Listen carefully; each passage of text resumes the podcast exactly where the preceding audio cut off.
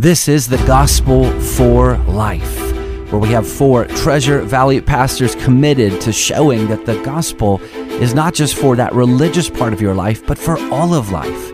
You never graduate from the gospel. Around the table today is Russell Herman, pastor at Cloverdale United Reformed Church, Jonathan Van Hugen from Dayspring United Reformed Church, Vinnie Hankey from Valley Life Community Church, and Ryan Hemphill from Treasure Valley Reformed Presbyterian Church. To catch earlier broadcasts, just search The Gospel for Life wherever you subscribe. To find out more about this ministry and about our annual conference, go to reformationboise.com. I know you just heard on the intro that it's supposed to be Jonathan, Vinny, myself, and Ryan. However, Vinny is not able to be with us today. So it's really kind of strange calling you a guest, but Pastor Josh Bales is back with us um, from the well. He'd been on the show for five, five years. Is that right? Yeah. Yeah. And so he's making a quote guest appearance. Yeah, He making couldn't a stay away. comeback. couldn't stay away. he has stepped away because his church has been involved in starting a school. If you want to do a little plug for that here. yeah, just go to sure may. ChristusVictorClassicalSchool.com. You can find all the info on it. Christus Victor. So he might be back after some of this is up and running, and so we continually go back to the well. Ah, that's funny. yeah, that is, um, and have him come back when when he can. So See, this is why you're him. our point man. Yes, yes, yes. yes. Well, we have been going through a book by Ken Sande called The Peacemaker.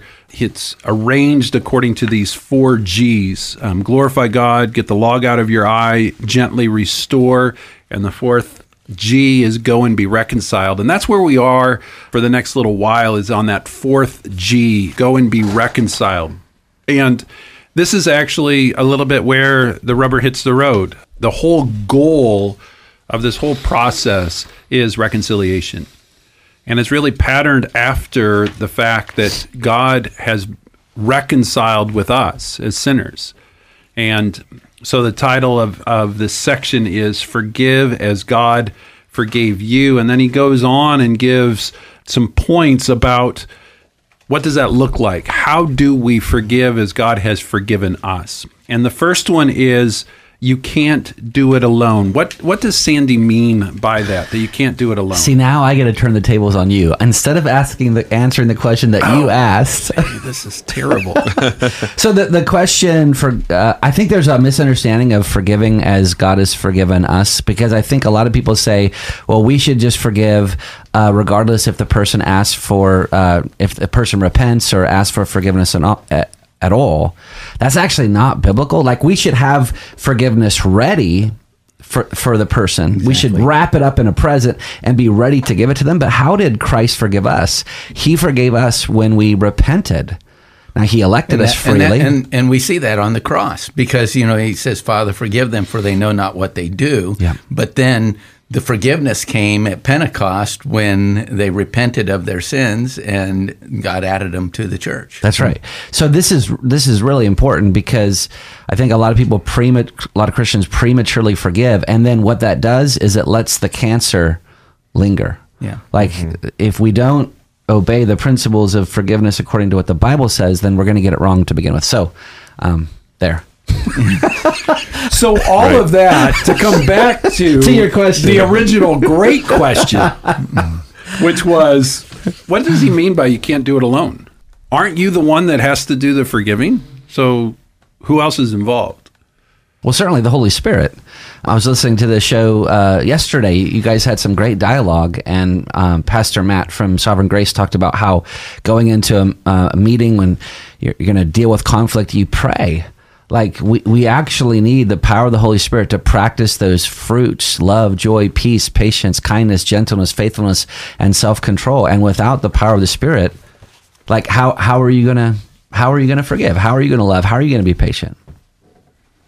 Yeah, and, and I mean, it, it, and when we're sinning, I mean, there's there's weaknesses there that need to be overcome that we can't we can't do on our own. I mean, it's especially if depending on how the severity of our hurt mm-hmm. and what's been done. I mean, that's there are some some wounds that truly never heal over time um, it, it, on our own, and it takes the work of God to be able to bring about healing in ourselves, but also to make us to the point of actually being willing to extend forgiveness for someone who has hurt us so deeply.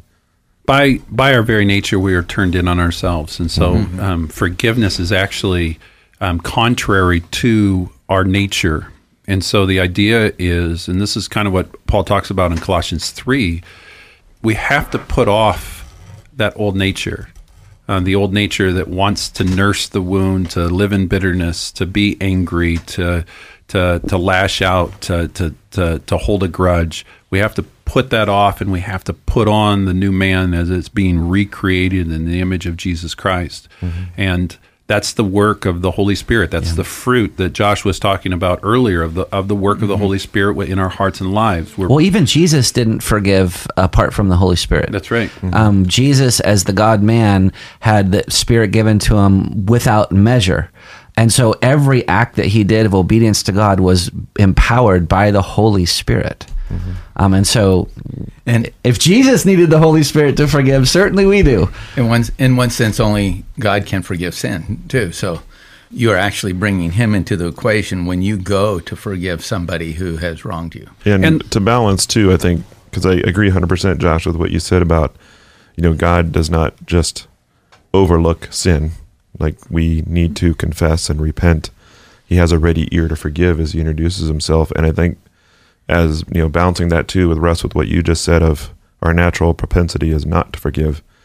If we find ourselves in those situations, I think this is why Jesus in his wisdom says, if we've been offended, we need to go to someone, talk to them about it. it it's not a license for us. It's like, well, they haven't come to steep my forgiveness, so I'm just going to sit over here and stew. And I and I know you weren't saying that, Josh, but I think that's our natural tendency. Yeah. And uh, something we need to be on guard against. Yep. And the process of putting off and putting on is done through word and spirit. Yes. Mm-hmm. It's the word of God working in our hearts and lives as the spirit accompanies that word.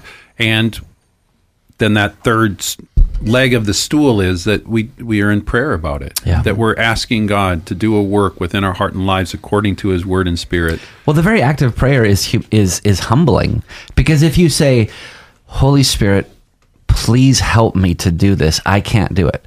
Well, right off the the bat, you're saying, "I'm insufficient. I'm inadequate, but but Lord, you can make this happen." If you go into a conflict resolution with that attitude, I mean, you've already won half of the battle. And you and you have to be prepared to have him be there because he's going to give you the you're going to receive from him the reason for the hope that you have of this conflict being resolved. Uh, you can't plan a conversation. Nobody plans a conversation. We don't even plan a conversation in this room because we don't know what the other person's going to say and in order to be able to communicate. So I need the Holy Spirit to help enter into that whole conversation so that I can respond to you in the gracious way that I'm required to. Yeah. Mm-hmm. We've kind of touched on the second one just slightly, but I think it's it's good to to flesh it out a little bit more. The second idea of forgiving as God forgave is that forgiveness is neither a feeling nor forgetting nor excusing. Why is each of those so important to maintain in this process that it's not a feeling, not forgetting, nor is it excusing? Well, the first one, forgiveness is a command. So if you're waiting for your feelings to catch up, you're you're going to be, mm. in most cases, disobedient. So what what I tell people is like, look, you're commanded to forgive if if they've gone through the you know the seven A's of confession in, in terms of the following the spirit of it. And it's it's genuine repentance. Then you have an obligation to say, "I forgive you," even if you don't feel it yet. But here's the thing: when we obey God, our our feelings in most cases follow because mm-hmm. God is gracious. But if you're waiting in for that feeling to come, then many of us would never forgive. In some ways, this is the same category as love. Love is not a feeling, love is an act of the will. And so you wonder why so often marriages aren't working. It's because so many marriages were built on the quote feeling of love instead of the act of will. And if it's an act of the will, then that's it's been resolved that this is my my spouse for life Yeah.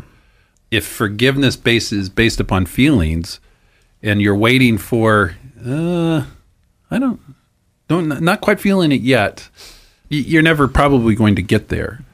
But if it, if if forgiveness is an act of the will, where you say, "No, I need to forgive," because as Josh was saying, this is a command of Scripture. It's worship. It's a yeah, it's a different category.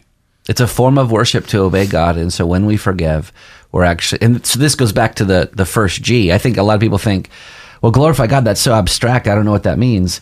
Well, to glorify God in the conflict resolution process, it means you obey His word. That's the very first thing. And so, I want to glorify God. What do I do? I obey His word in the process. It is a it is a very difficult thing to offer uh, forgiveness to those who've deeply hurt us. And uh, you know what comes to mind is a story by Corrie Ten Boom. She she and her sister went to a, a concentration camp. You know where her sister died. Others uh, family members had died during uh, you know when the Nazis had put the Jews there.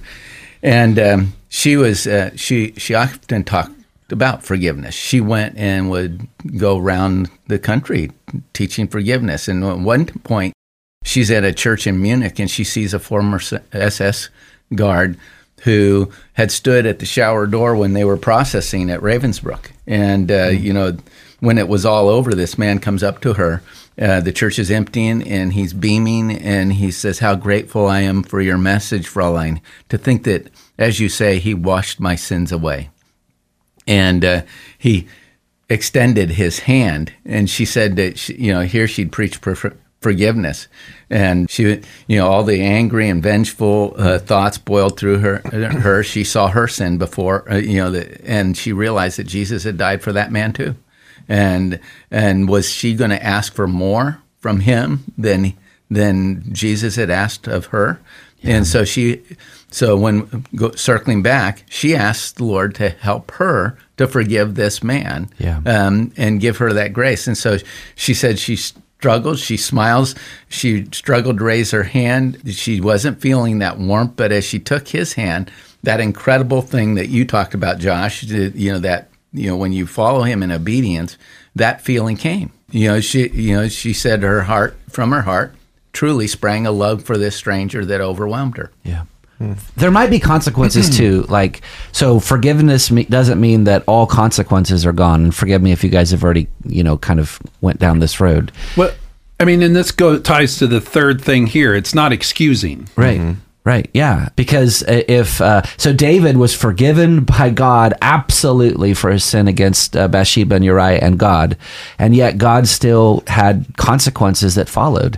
I mean, we, we have some horrible stories in our church about uh, a man who had, had broken the law uh, against his family. And uh, what we're telling the family is, yeah, we need to practice biblical forgiveness. But that doesn't mean that he gets access in all the same ways. There's consequences. And it, and along with that, there's consequences, and there's also we're we're not just saying, oh, it didn't matter. It's okay. We are saying it matters, and that's what forgiveness does. It recognizes a wrong has been committed, and we're not saying that they didn't wrong or didn't sin. What we're saying is we acknowledge the sin and we're willing to forgive it. But it also doesn't, in the last 15 seconds, it also doesn't mean forgetting. Anybody want to just say something very quickly about that?